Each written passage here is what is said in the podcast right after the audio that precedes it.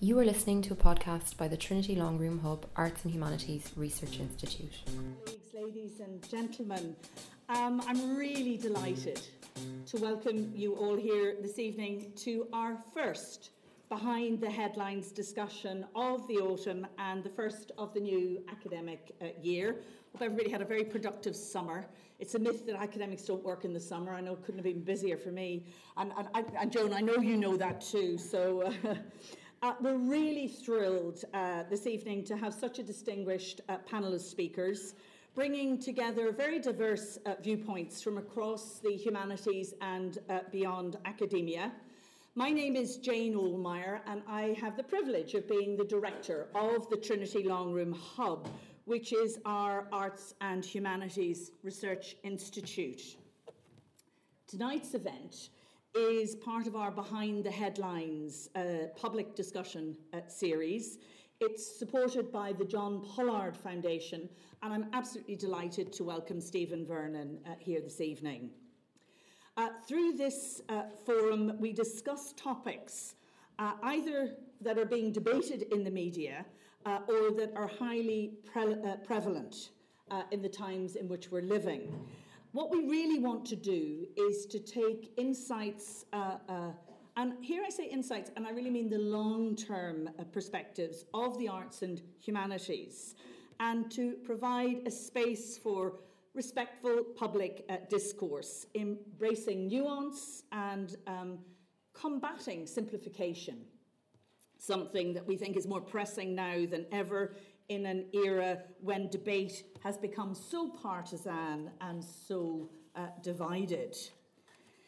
So, a decade on from the start of what will be remembered as a dark period in our state's uh, history, we revisit Ireland's banking crisis and consider its impact and its legacy and what lessons, if any, uh, have been learned.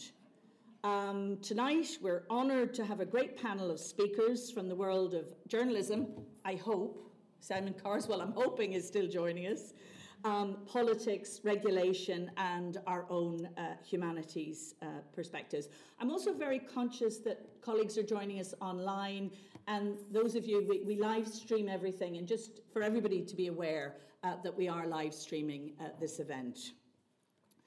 Uh, my discipline is that of history. So I'm always delighted when we have a historian on the panel because I think it's all uh, too easy to forget uh, what came before. And while austerity and debt created an unbearable situation for far too many people in the aftermath of the banking crisis, uh, and obviously the, de- the immigration that devastated many small communities around Ireland, if we go back to the famine in the mid 19th century, we can put our recent crisis in some sort of context. And that's exactly what our first speaker tonight, uh, uh, uh Antonia Hart, will be doing. I don't know if has, have people seen the film Black 47? No, I, you have. Yeah, I, am looking. For, well, I don't know if I'm looking forward to. I am looking forward to seeing it. I believe it's it's it's extremely well done, but I haven't actually seen it. But I think the famine is a particularly important moment, actually, to be reflecting anyway uh, on that. So Antonia is in our Department of History. Uh, she'll take us back to the mid 19th century, looking at the role that debt and credit played in the lives of very ordinary people uh, in the aftermath of uh, the Great Famine. Uh, she actually is doing a PhD, though, on something a little bit different. She looks at Irish women running businesses um, in the late 19th century up until the foundation of the state and Antonia is a Government of Ireland Irish Research Council uh, scholar. She's also an early career researcher based in the Trinity at Longroom Hub. I hope Simon Carswell is also going to be joining us. Do we know if Simon's coming? He's running a little late, so he'll be here by seven. Oh, well, maybe he won't be our second speaker, but if he's here on time, he'll be our second speaker. If not, he'll be our third. But uh, Simon Carswell is also joining us this evening. He's the public affairs editor of the Irish Times and was finance correspondent from 2007 to 2012, obviously covering the financial crash. Uh, he was named National Journalist of the Year in 2011 uh, for his coverage of the crisis, and he's the author of two books on the banking uh, scandals and uh, uh, Anglo Irish uh, Bank. Apart from being an authority on the banking crisis, he's also a history graduate from Trinity. So, again, it's lovely to have another historian. And his talk will focus on the lessons learned or not learned from the crisis. Our third uh, panellist this evening is uh, uh, uh Joan uh, Burton, TD, who probably needs no introduction from me, but I will say a few words anyway because she's the Labour Party TD for Dublin West, uh, and she was the Labour Party spokesman uh, on finance from 2002 to 2011. Um, and uh, in uh, uh, September 2008, she was a major critic of the bank guarantee and the subsequent uh, legislation. Deputy Burton served as the Taoiseach and leader of the Labour Party from 2014 to 2016 and has held a number of ministerial uh, roles, most recently as Minister for Social uh, Protection. And tonight she's going to be looking at the political backdrop to the bank guarantee and the uh, speculative uh, property uh, bubble and the tax incentives which preceded the crash. Fourth, um, our fourth panelist tonight is Ed Sibley, who is Deputy Governor of Prudential Regulation at the Central Bank. As Deputy Governor, um, uh, Ed is responsible for leading the supervision of banks and credit unions, insurance firms, and asset uh, management, the asset management uh, industry. And his talk will provide a regulatory perspective, 10 years on, looking at how regulatory reforms since the crisis have increased the resilience of the financial system, but also looking at the legacy issues which continue to challenge the regulatory environment. Last but not least um, is uh, Philip Coleman, who is from Trinity's School of English. Uh, Philip, and you may have heard him on Arena last night, but he's a specialist in uh, American literature with a particular interest in 20th century and contemporary poetry uh, and short fiction. And tonight he'll be asking how um, uh, Irish and other poets responded to uh, the banking crisis over the last uh, decade. So Philip's looking at the human perspective behind the crisis. Um, and he'll ultimately address the bigger question of the relationship between poetry or art and money and the broader questions of value and, and culture. So we've got five panelists, which is actually a little bit unusual. Those of you who are regulars here know that normally we have four, which it means everybody's going to be very, I'm going to be very strict. I'm a strict timekeeper at the best of times, but tonight it really is. Each speaker has nine minutes and only nine minutes. And I know many of them could speak for an hour each easily. Um, but we do want to leave time for Q&A and for uh, discussion. Um, uh, and you will have your opportunity at the end um, uh, to ask our speakers uh, or our panel uh, questions. Just as I'm asking them to be brief, I'm going to ask you to be brief and ask very clear and direct and succinct uh, questions. So just to remind you again, we're being everything is being podcast tonight and uh, live streamed.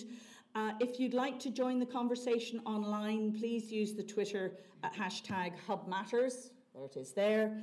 Um, uh, so for now, please join me in welcoming our first uh, speaker, uh, Antonia Hart. Antonia.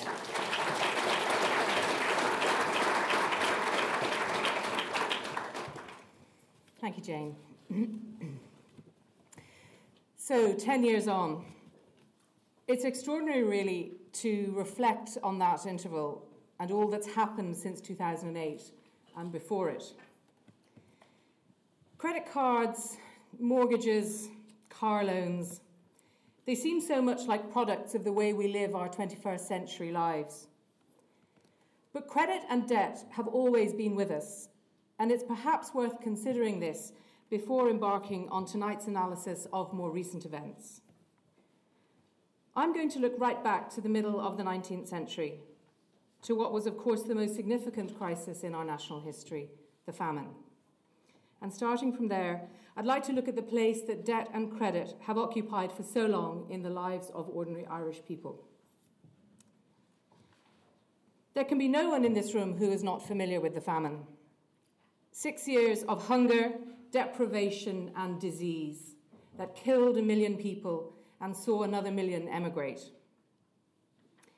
In 1849, the Poor Law Commissioners began an information gathering exercise to assess the effects of the famine. As part of this exercise, they sought specific local intelligence from the pawnbrokers in each poor law union. It seems tone deaf at the very least for the authorities to gauge the distress of a diseased and starving people through their contact with money lending institutions. But pawnbrokers around the country made their reports, writing about what they had witnessed over the previous five years. Their business had always been seasonal, and in rural areas had tracked the farming year. But by the autumn of 1847, Honoria Shannon, pawnbroker in Gort, could hardly lend at all. She said, People became so poor and their pledges so valueless that in fact no money could be lent them on the pledges they took to the office. The same story was told elsewhere. Those who did still have items against which they could borrow small sums were increasingly unlikely to redeem them. In Nenagh, the pawnbroker had for three years largely refused items, knowing that they would be left on his hands, unredeemed and unsaleable.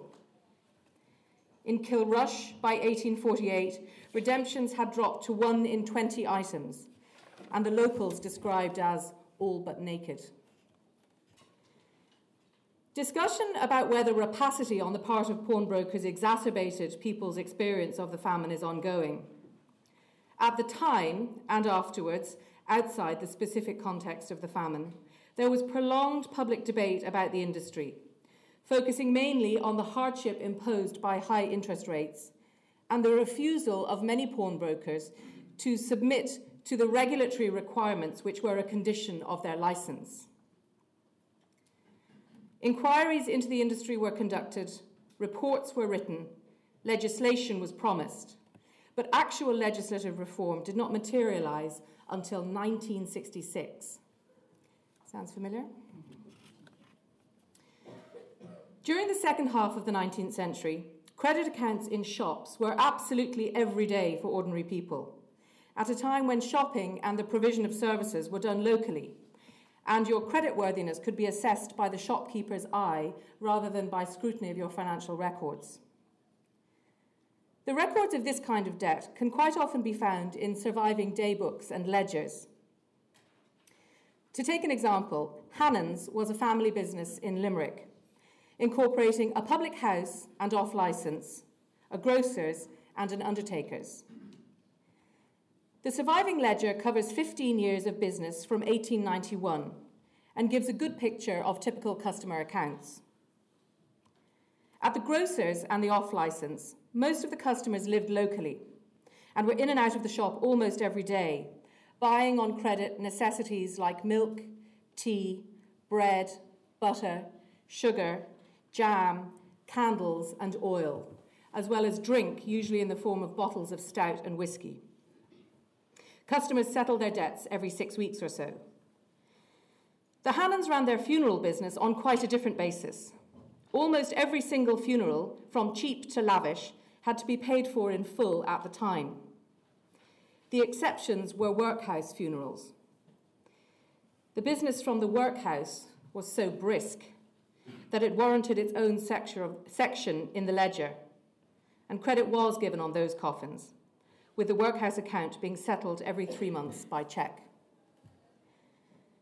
So, credit was usual for getting your daily goods, but you couldn't get everything on credit, and if you weren't in a position to settle up at the agreed intervals, credit might be denied you in future. There was always a need for cash, and the easiest way to produce cash at short notice was the pawnbroker's shop, a place where, unlike a bank, it didn't matter that you were a woman or poor or otherwise marginalised. There was no credit check, almost no paperwork, and you could walk out in a matter of minutes with cash in your pocket. But of course, the interest payments became a regular burden, and what was intended as a rapid response to a condition of precarity ended up being a contributor to the condition of precarity. You could still, until 1872, be imprisoned for debt. There was an ongoing campaign to abolish this, and that campaign intensified in 1860 after 20 year old Mary Cockey, who was imprisoned in Belfast over a debt of £26, which she had incurred in buying furniture, died by suicide in jail. John Ray, who appeared at the inquest on behalf of her next of kin, said, I address a jury of my own townsmen, most of them small shopkeepers engaged in business, when they are obliged to give credit to the working classes. Any man here may be brought to this jail. The more extensive a man's business may be, the more readily may he find himself suddenly brought to poverty. Imprisonment for debt was eventually abolished, but the problem of this obligation to extend credit persisted, often fatally burdening small businesses who were trying to manage their own line of credit with suppliers. If you weren't able to balance your books, you could find yourself served with a petition of bankruptcy. The Belfast bankruptcy records, dating from 1888 on, detail the lost struggles of thousands of small businesses, and this is a pattern that comes up again and again. There are numerous examples in the bad debt columns, particularly of hoteliers and shopkeepers, who have given credit without even taking the customer's address. And of course, that was money they would never see again. If you're unable to pay your suppliers, but unable to garner what is owed to you, you probably end up looking for some form of bridging loan. And the bankruptcy files indicate that women, at least, frequently borrowed cash within the family, most often from a parent or sibling, but also from business connections, like a supplier or landlord. But of course, their very presence in the bankruptcy files indicates that at some point the seams began to give. So, while a functioning system of credit was essential to daily life for so many people, however hard you worked, it could lead to a rapid unravelling of your business over fairly small sums of money. Credit didn't cover everything. You might get a cash loan, you might make a trip to the pawnbrokers to alleviate an immediate need, but you'd be left with problematic interest payments.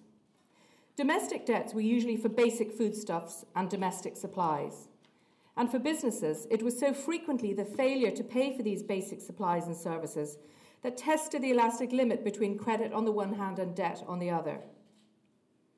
The reality of this normalised credit economy, this long standing way of living and doing business, was that it placed an almost constant cyclical burden of debt and repayment on ordinary people, a burden which they had to discharge repeatedly, not to oversupply themselves with material comforts, but simply in order to keep the show on the road when it came to food and rent and clothing. A painfully recognisable picture. Thank you.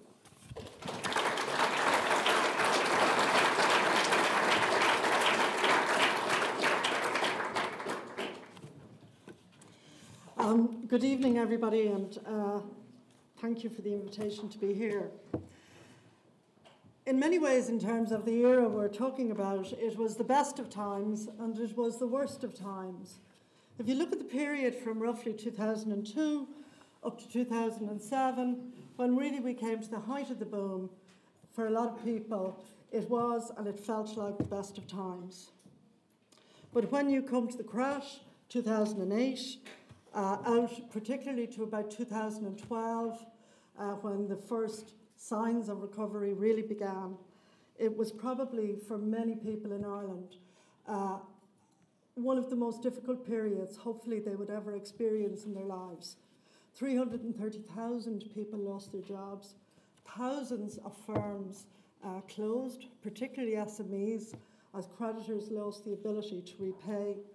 And the construction industry, which had been the driver of the Irish economy, to the uh, extent that it took up an enormous uh, amount of the economy, just literally went through the floor, and with it, the livelihoods of vast numbers of people in the construction industry. So, when we look at the early 2000s, I suppose the standout event is that Ireland, in, in around 2002, joined uh, the euro. Uh, it had made the, the agreement to join it around 1999, but it actually came into effect from then. And of course, immediately it unleashed really uh, a lake of credit that was available uh, to banks uh, in a way that simply had not been available before. Uh, the same was true in relation to the developers and uh, the construction firms who relied on banks and financial institutions. In fact, allied to that, which was really what made the situation ultimately completely unsustainable, was that our tax laws, uh, through a whole series of reliefs and exemptions uh, and special tax structures, positively threw money at people who invested in property, land, and construction. And, you know, developers' helicopters, for people who are younger, they literally buzzed over race meetings uh, because it was a sign of the times. Um, the Charlie McCreevy famously said at that time, "When I have money, I spend it." But in fact, we were living in a bubble, but it wasn't a bubble, if you like, that people particularly recognised, because they take you know, ordinary people who aspired to buy a house and went about doing that. House prices went up dramatically, uh, but the, the bank credit uh, was available uh, to support that. Uh, and your local bank was very friendly indeed, your local financial institution, regularly popping, popping un- unasked for messages in the door to say your credit was good for quite startling amounts, really. Um, so in 2003, I became the uh, Labour Party's spokesperson on finance because I told Pat Rabbitte I wanted the job. I was probably, in my view, at the time, the only person qualified to do it, and became, if you like, the only woman spokesperson on finance uh, in a major party and uh, during a lot of that era. And I do want to point out that while there were Lehman brothers at the time, there were very few, if any, Lehman sisters. And I think it's important to recognise, uh, and perhaps Ed can comment on this, that uh, financial markets, there's a lot of t- testosterone there. And people who are taught uh, to uh, trade, you know, the key thing is to really have that kind of gambling instinct and basically hope that everything uh, will turn out all right. Um, Gordon Gekko famously said, greed is good. And that became the motto of the global uh, finance capitalism, which really reached a new level at that point in time. Anne Enright uh, wrote an interesting novel around them uh, called The Forgotten Waltz. And uh, I don't know, some of you here may have read it. But the couple in the novel buy a shoebox house somewhere on the outskirts of Dublin and literally, at one point, uh, the guy in the relationship can feel he can hear the money value of his house growing as he lies in bed. And that says it all. This was an incredible sense of well being. Ask yourself at the moment are Irish people delighted that property prices are rising again? Somewhere a great well of well being almost comes to people with that feeling. They may not want to realise it, uh, but remember, the banks had lots of sayings then. You know, release the equity in your, prop- in your property uh, so that you could borrow. A couple coming in who already had an apartment were getting married, maybe lecturers in Trinity. The bank said, keep the apartment, buy another house. And uh, I used to, as, as somebody who worked in the DIT, be regularly asked by people, should I do this? Uh, but the banks always said, go for it. Uh, so individuals, in a certain sense, became uh, some of them, uh, if you like, speculators uh, in an unthought out way urged on by the banks. September uh, 2007, and I just want to reference 2007, the Wall Street Journal described Ireland as being the Wild West of capitalism. And that was a seminal moment. And actually, I think very few people in the banking structure paid much attention. And an interesting thing happened then in September 2007. A local principal teacher, one of the primary schools in my own area, rang me up and said, Joan, I have the school savings uh, in Northern Rock. Do you think I need to go down and get the money out? And some of you may have remembered debates on Joe Duffy at the time, uh, where people were literally queuing in large numbers in the UK to take their money out of the bank, but in small but significant numbers, unheard of in Ireland, to do that in Ireland. So, you know, breaking, uh, uh, uh as it were, uh, the whole consensus of silence, the fundamentals are sound. I can remember meeting bankers at Dáil committees whose hands were literally dripping with sweat, but the fundamentals were sound. And you try to put the two together. Come the uh, night of the bank uh, guarantee, my difficulty with the Department of Finance was when I went in, and uh, you know, I've, I've a background uh, in business in the sense of originally working as a chartered accountant. I kept being told that I didn't really understand essentially the financial genius of people like Sean Fitzpatrick uh, and of uh, people like Sean Quinn. I didn't understand their model. Now, I have to confess, the more the Department of Finance intimated things like that, the more I feel I'm really not going with a blanket bank guarantee that these guys are proposing. And so the Labour Party decided to oppose the bank guarantee. And interestingly, uh, a number, th- there was very little left participation, to be honest, in discussion. That all came a lot later. So, just uh, moving to now, are there things we should be aware of?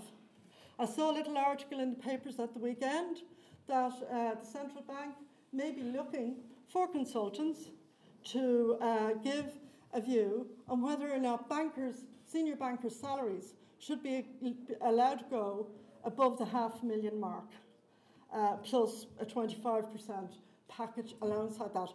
Ed could confirm if that's likely to be true. I think we actually need now to focus on, you know, the fallout. Without a doubt, the most difficult part of the fallout is what has happened to housing in this country. From being a, a country where most of the audience here at some stage could aspire, the younger part of the audience, to buy a house by their late 20s or early 30s, that's now shifted almost out of reach. And if you're uh, one of the many tens of thousands of people on social housing lists, and you're talking to somebody like me, unless there are medical circumstances or other ex- exceptional circumstances or actual homelessness, the chance of getting a place of your own through social housing is almost zero for at least the next five to eight years. And yet, all of these people uh, are people who work hard uh, and who constitute probably at any one time 30% of our population who need support. It's all our concern for each other, expressed socially through the social and political supports that we have in our place, have in place, or should have in place in Irish society, that initially appear to be wrecked and subsequently have taken a very long time to repair and that make casualties of so many tens of thousands of Irish people of the, of the uh, bank crash and disaster. Thank you.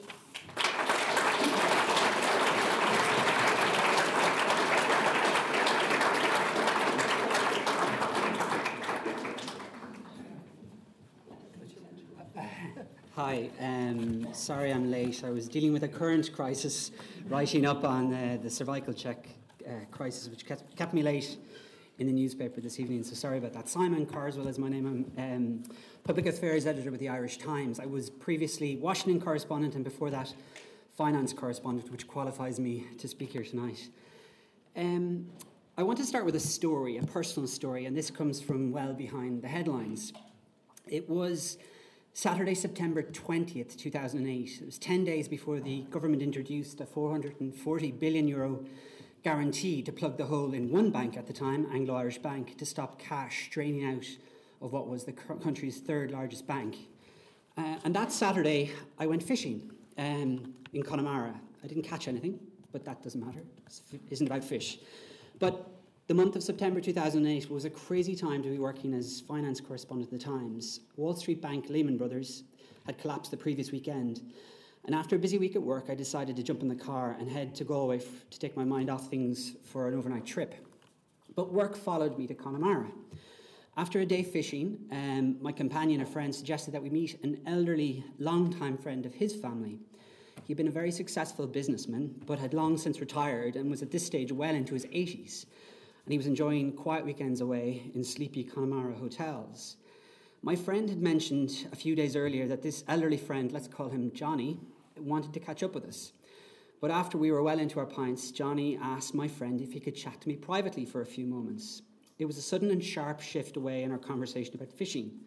But once we were alone, Johnny leaned in and he asked my advice. He almost whispered that he had a substantial sum of money on deposit at Anglo in Galway, money he had set aside for his grandchildren. And his manager at Anglo at the time uh, told him that he would give him a more generous deposit rate than he was on then if he put all of his fortune on deposit at the bank. Now, I got the impression that the substantial sum on deposit at Anglo was maybe a million euro, and he was on a rate of a little over 5%. The banker was offering him 6% if he moved his entire nest egg to Anglo, and I suspect that that nest egg was millions. What surprised me most was here was a clever businessman who had clearly managed his money exceptionally well years after his retirement, asking a finance reporter for a new, from, a, from a newspaper for advice. Now, I made it clear to him that I was not in the business of giving advice, though I noted that the Minister for Finance, Brian Lenihan, had at that point, that day, just raised a deposit guarantee to 100,000 euro. So if he spread his money around various institutions, his money would be safe, it would be guaranteed. And it seemed to provide some comfort. Johnny nodded, and our friend rejoined us, and we carried on talking about fishing. I've reflected on that conversation from 10 years ago many times in the intervening period, and what has stayed with me most is that this was a moment when a long-time customer of the bank had completely lost trust in a financial institution. The Anglo manager's uh, offer seemed too good to be true, and Johnny's gut told him that it was, but still he wanted assurance, and yet you could see that the trust was gone. He was shaken by the offer. It was an act of desperation by the bank, and the customer sensed it. Ten years on, we know at that time that panic had gripped the bank internally. The word credit comes from a Latin root word, cred. It means belief or believe. When we deposit our money in a bank, we believe it is in safe hands. At that moment, 10 years ago, Johnny stopped believing. Johnny was not alone, and 10 years on, and several years after Johnny's death, and after a 64 billion bailout of the banking sector that helped push the government to seek its own bailout, many people still not, do not believe in their banks. And I think it will take many years for some to start believing again. In May, when the communications agency, the Reputations Agency, released their RepTrak study on the most highly regarded organisations in the state, guess where the country's banks featured? Out of 100, Permanent TSB 88th, KBC Bank 89th, AIB 90th, Ulster Bank 92nd place, Bank of Ireland 93rd. There was only one other financial institution that featured below these banks. In 94th place, the Central Bank of Ireland the institution charged with regulating banks. And if you're wondering that after all we have been through here in the country in the last 10 years, that no institution that handles people's money is going to figure very highly in this survey, well, think again. In first place, the organisation that held the highest regard in terms of the public's trust, admiration, and esteem were credit unions. In second place was Kellogg's, so credit unions and cornflakes. the things we trust most now. The damage to trust is alongside the actual tab the taxpayer is picking up for the bailout is the most costly legacy of the banking crisis. The 2008 to 2010 financial crisis was so severe that it resulted in the Irish state taking ownership of the majority of the banking system and putting the financial system on life support in what I believe is the biggest public policy decision by a government in 21st century Ireland, maybe even in generations. The crisis led to the liquidation of the two most reckless institutions, partial and almost full state ownership of the remaining four domestic institutions, criminal convictions against unlawful transactions uncovered in the wake of the crisis, and a change of management in almost all of the other institutions, along with new rules to rein in the excesses of a runaway banking sector.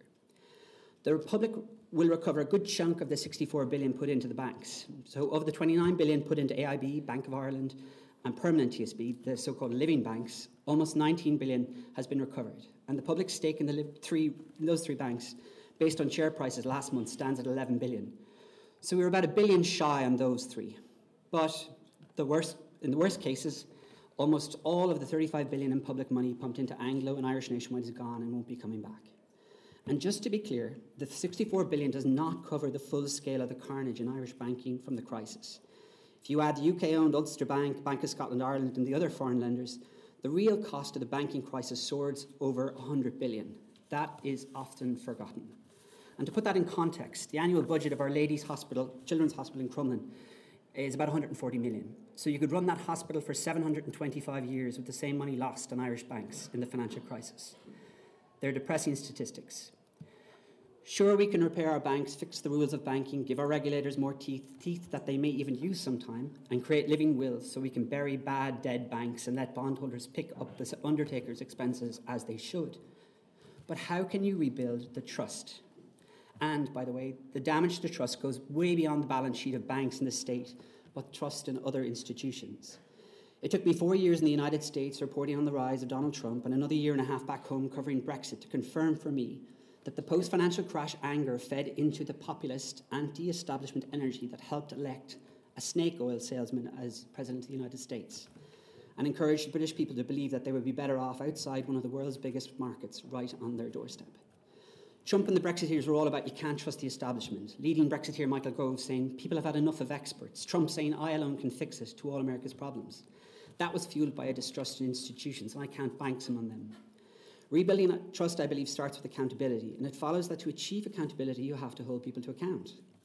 A common refrain you would hear in the initial years after the crash was sure, nobody's going to, go, going to be held to account. Nobody will go to jail for bad or excessive lending. And yes, that's correct and proven to be correct. Five bankers, four from Anglo and one from Irish Life and Permanent, were convicted and jailed, but none over any issue that caused the collapse of their institutions. Four of them have done or are doing prison time because of unlawful transactions that took place in the months before their collapse. As Judge Karen O'Connor stressed when she sentenced former Anglo Irish Bank Chief Executive David Drumm to six years in prison, she said that she was not sentencing Drumm for causing the financial crisis or the recession which occurred after it, but for specific offences that did not cause Anglo's collapse. Hubris and incompetence are not crimes. If they were, our, business, our prisons might have seen many more bankers pass through their doors. No banker went to jail for failing to see the risk spilling in their business by approving four in every five loans to the property market no banker went to jail for failing to set aside enough money to cover problems within those loan books. No banker went to jail for relying on increasingly complex money markets or even understanding how those markets worked to source the funding for half of their loan books. No banker went to jail for pouring more fuel on the fire by offering 100% mortgages in an already red hot property market. No banker went to jail for allowing future profits in one unfinished housing development in lieu of equity, a cash deposit essentially, to help purchase land for the next housing development turning a bank into a house of cards, Anglo. That is why we need strong regulators to keep banks on a tight rein, to show action, and for them to show action, strength, and skill, and to protect against and get out ahead of those risks.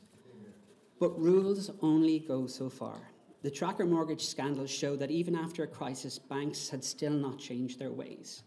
The failure to put customers back on lower rate tracker mortgages that they were entitled to has resulted in the banks incurring charges of about 1 billion in the country's biggest ever bank overcharging scandal coming years after the crisis that we went through.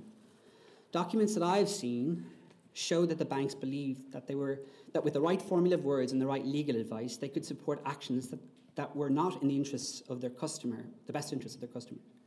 Old habits die hard. As the Anglo cases showed, bankers have a habit of hiding behind legal advice or trying to.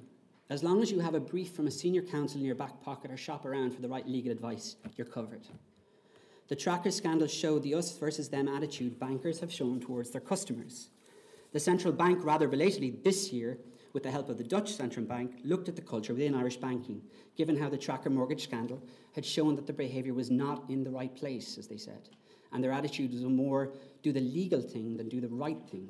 It was depressing reading. The regulator found the Irish banks were stuck in a firefighting mode still, and had slipped back into command and control management structures and siloed decision making, which is a recipe for disaster because if you're in charge, you're unlikely to know where the problems in your bank lie if your bank is in silos. So that's the diagnosis, but what's the cure? Well, individual bankers need to be held account for their actions. Decisions need to be traced back to individuals. So much so much of the disastrous pre crisis decision making seemed to rest with collective groups, bank boards, bank management teams, the central banks. Banks, in my view, should be viewed more like big utility companies, like power plants, providing a vital civic service, and so expectations should be adjudged accordingly, so they are bound to serve the customer and ultimately society. Maybe banks should not be as profitable as they were. Maybe mortgages should not be as high uh, uh on such high rates. Maybe banks should be steady, boring, and predictable. Maybe they should return to that traditional banking and that banking 363 model. Take in deposits at 3%, lend out at 6%, and all be done in time to be on the golf course by 3 pm. it may not make you a millionaire as a banker, but at least it would not lump billions of euros of losses on your public. Where bankers are paid handsomely, they, they, their pay should be tied to long term sustainability. Where there are future losses, their pay and bonuses should be clawed back in future. Anglo, as an example, Drumm was paid 13 million in salary and bonuses between 2004 and 2009.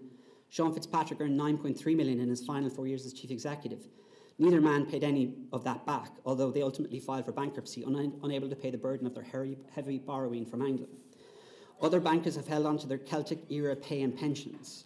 How radical a proposition would it be to ask bankers to repay salaries and bonuses commensurate with the losses of the institutions they manage if they are paid salaries and bonuses commensurate with the profits of those institutions?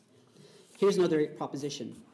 The SEC in the US pays whistleblowers who, originally, uh, who provide original information that lead to uh, convictions on illegal practices between 10 and, 20, 10 and 30% of the money recovered. As of last week, the SEC had paid out at least $320 million to 57 tipsters since launching the program. The biggest award, uh, the 93 million award, was paid to one tipster in particular. So I'll leave you with this. My first day as finance correspondent at the Irish Times was reporting on the first run on a, on a British bank in more than 100 years. One of my last columns as finance correspondent was about the suicide of a businessman I knew who had taken a heavily leveraged position on Anglo, hoping its shares would rise. It was a dramatic crisis that took a devastating toll on people and families, a crisis that some families are still struggling to recover from, and from which some families will never recover. That is something we will hopefully never forget 10 years, 20 years, or many years after this debacle. Thank you.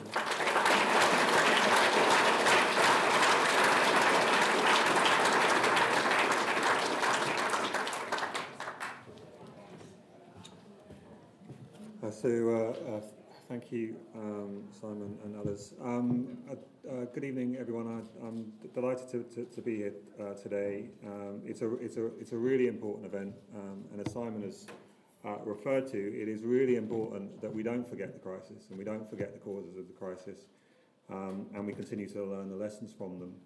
otherwise, we will be condemned to, to, to, to repeat them.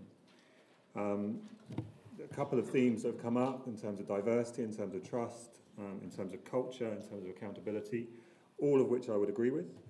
Um, I, I, would just correct Joan just just uh, briefly. It's the Department of Finance who have hired the consultants on bankers' pay, and that's a matter for the Oireachtas, not for, for, for, the central bank.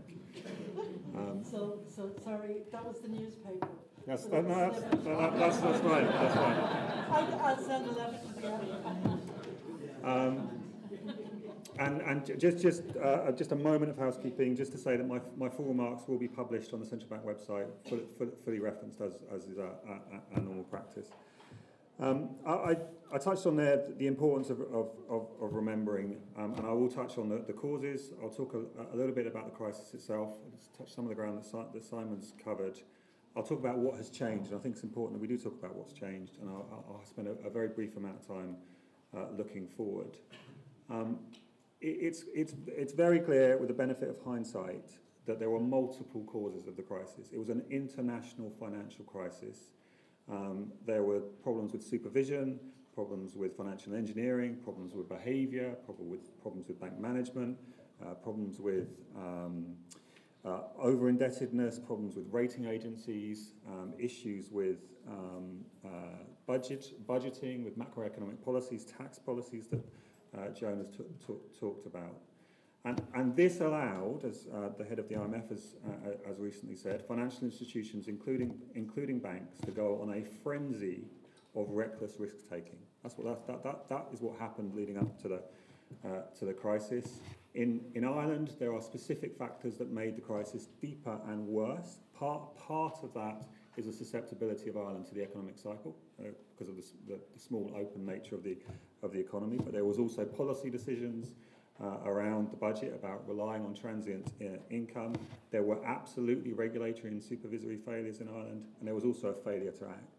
So, in other words, a myriad of decisions, decisions to take actions, decisions not to act, um, all built on implicit and explicit assumptions that led to the created the environment that led to the led to the crash, and it was a, a, a classic credit credit fueled um, asset bubble in in Ireland.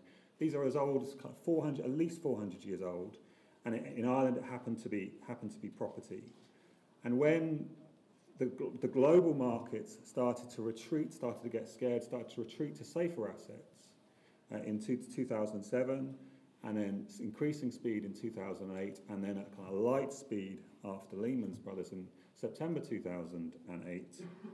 There was no soft landing for, for the Irish banks. There was no soft landing for the, for the Irish economy. We had plummeting uh, property prices, a spillover to the, to the rest of the economy, which jo- Joan has talked about, which Simon has talked about, and massive distress for, for borrowers, massive distress for people who lost their jobs, um, and a, a, um, a severely weakened uh, fiscal position for, for, the, for the Irish state.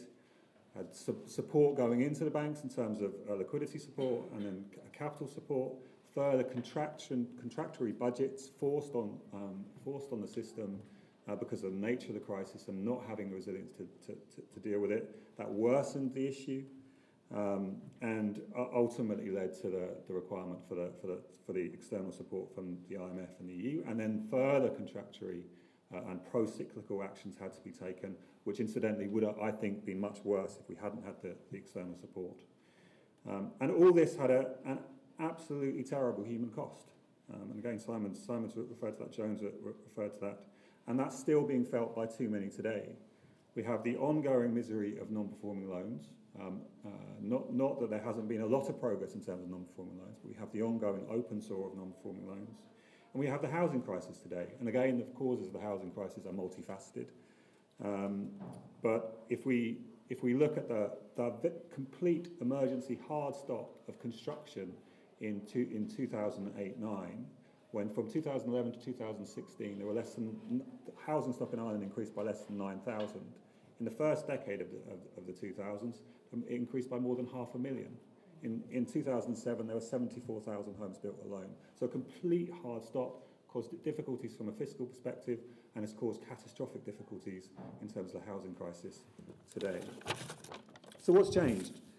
Um, well, we've, got, we've been through a decade of, of, of, crisis management. We're moving into a period of, I think, what I would hope is crisis prevention or crisis mitigation.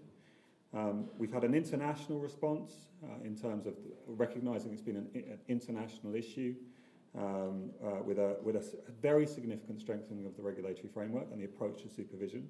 That's absolutely been applied in, in Ireland um, both through, through, through, the law, through the support of the Oireachtas, and also in terms of the approach the central bank takes to financial regulation. So we now have a much more assertive, risk-based approach to supervision, which is underpinned by the credible threat of enforcement.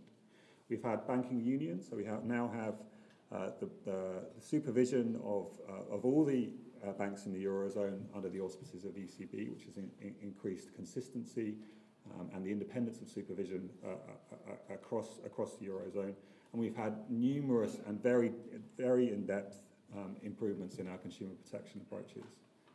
So where does that leave us? From a prudential supervision, which is my uh, perspective, which is my responsibility, what we're looking to try and achieve is a resilient and trust and trustworthy financial system that serves the needs of the economy and its consumers over the long term. And what, what have we achieved? Well, we certainly have achieved a safer and sounder financial system um, certainly a safer and sounder banking system um, in terms of when, when, we talk about the level of capital uh, versus the risk um, that, they, uh, that they run. What we haven't yet achieved is the cultural shift um, that's, that's Simon refers to and what, that, that we in the central bank are working uh, very, very hard on. We've also taken forward-looking um, uh, macroprudential measures, uh, the mortgage measures. Um, uh, we've in, required more capital to be, uh, to be held in banks. And, and you'd have seen probably over the last week the advice we're giving to government about building resilience into the system, recognising the susceptibility of Ireland to the, to the economic cycle. So looking ahead, we definitely have a stronger um, uh, financial system. uh, I think, safer, uh, think more resilient. Um, but it's, it's getting increasingly complex again. It's growing in size again, partly because of, because of Brexit. And we still have significant legacy issues, NPLs I've touched on, culture we talked about, other issues in terms of investment in IT infrastructure, which is very interconnected and an area that needs uh, cons- considerable investment. And then if we look at it from a global perspective, the level of global debt in the system is actually higher now than it was in 2009. Ireland still has the fourth highest household debt as a, against income relative to the, to the rest of the rest of rest of Europe. That means that Ireland, and at a global level, there is still a great deal of vulnerability to, to, to shocks, including interest rate shocks, and there's less room for policy measures um, to address uh, potential future shocks. And it is absolutely clear that there are some clouds on the horizon, that there will be future storms. Now, we can hope that those storms will be not as severe as the last one, but there are storms there will be. And so, building resilience now is absolutely critical to us uh, preventing or mitigating um, the challenges that we will face um, in, into the future. The actions of the central bank are very much focused on that mission of protecting the public, protecting consumers, uh, and safeguarding stability. That is our mission, that's our public service mission. And what we're desperately trying to achieve is to deliver that greater resilience into the, into the system and to mitigate the risks I talk about. I would, I would sincerely hope that if we are gathered in this room, all of us, in 10 years' time, that we do remember the lessons um, from the crisis. We still remember those lessons and that the storms that we will face in the intervening period, we will weather a bit better than the last crisis. But that will require continued diligence, it will require long memories, it will require that we build resilience today in the, in the, in the better times and address the legacy issues that we still, that we still face. That we do listen this time to alternative voices, to different voices that, that, that have different views and I, am delighted by the diversity of both background um, and in other measures of the panel today. Um, and it will require us to think about the assumptions that we're relying on, both implicitly and explicitly, because not all of them will hold. Thank you.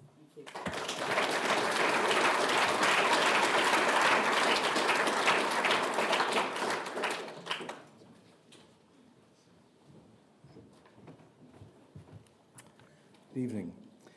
Poetry rarely makes front page news, and one might well wonder what poetry has to do with economics or indeed the financial crisis. It was very much in the headlines in July of this year, however, when the Bank of Ireland Cultural and Heritage Centre in College Green opened with the Seamus Heaney exhibition called Listen Now Again. This was one occasion, at least, when poetry and banking came together in a very interesting and important way. The title of the exhibition, Listen Now Again, is taken from Seamus Heaney's poem The Rainstick, in which he writes You are like a rich man entering heaven through the ear of a raindrop. Listen now again. But what is Heaney asking the reader to listen to again here? On one level, it is the rainstick of the title. Upend the rainstick, and what happens next is a music that you never would have known to listen for, he writes. On another level, however, Heaney is describing the way we engage with art itself and how its impact can remain undiminished for having happened once, twice, ten, a thousand times before. Who cares if all the music that, trans- that transpires is the fall of grit or dry seeds through a cactus? He asks.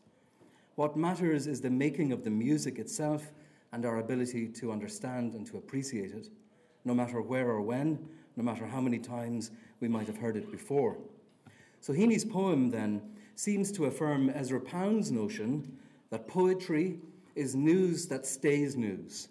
What it has to tell us is important no matter when we hear it, no matter when the poem was written, as long as we're willing to listen.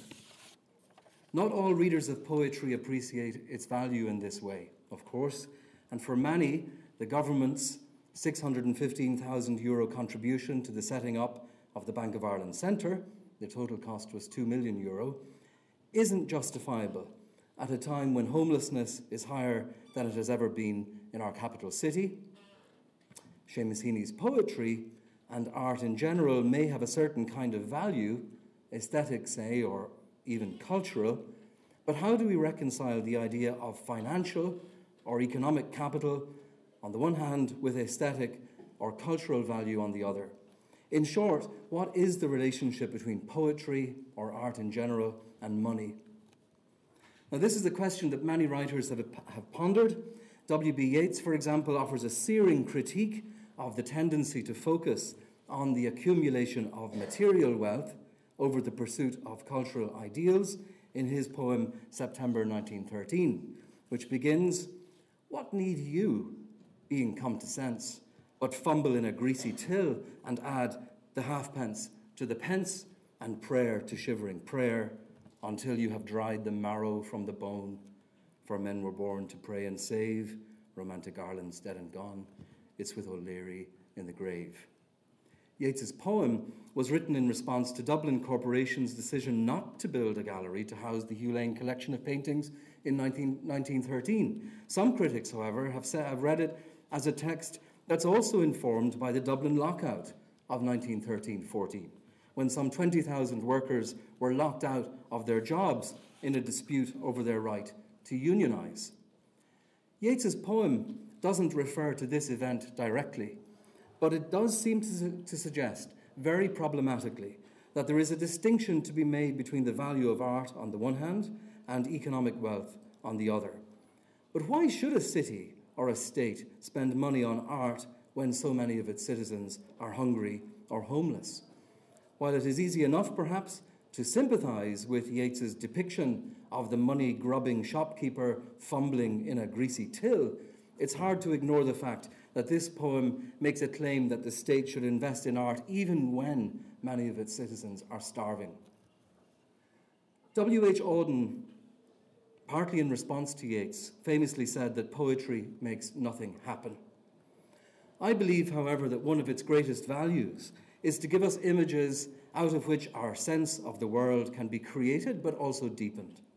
Yeats's poetry often refers to contemporary events and people and in this he may be said to be reflecting directly on the times he lived in. At the same time, it can be hard to work out precisely what he's saying or where he stands in relation to a particular historical moment. This is something that the contemporary poet Conor O'Callaghan has observed in relation to some recent Irish poetry. Reflecting on the changes that occurred in Ireland between the 1990s and 2013, O'Callaghan says it's difficult to find direct correlations between social forces and poems. But poetry continues to happen, he says, in silence and solitude. Events like the financial crisis of 2008, he says, are often visible and audible as background. So in Yeats, then, as with all poets, perhaps it could be argued that the background is always there, but sometimes we have to strain to hear it.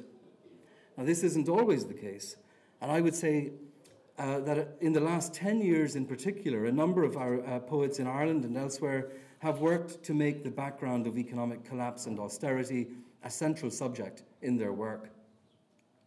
Several Irish poets come to mind in this regard, including William Wall, Kevin Higgins, Dave Lordan, Sarah Clancy, Elaine Feeney, to name just a few writers, who have each in their own way sought to understand and critique the financial crisis in particular and its impact.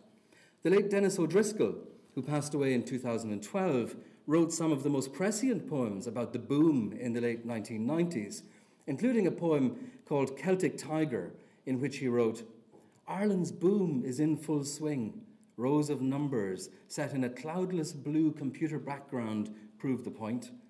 Outside, new antique pubs, young consultants, well toned women, gel slick men drain long necked bottles of imported beer.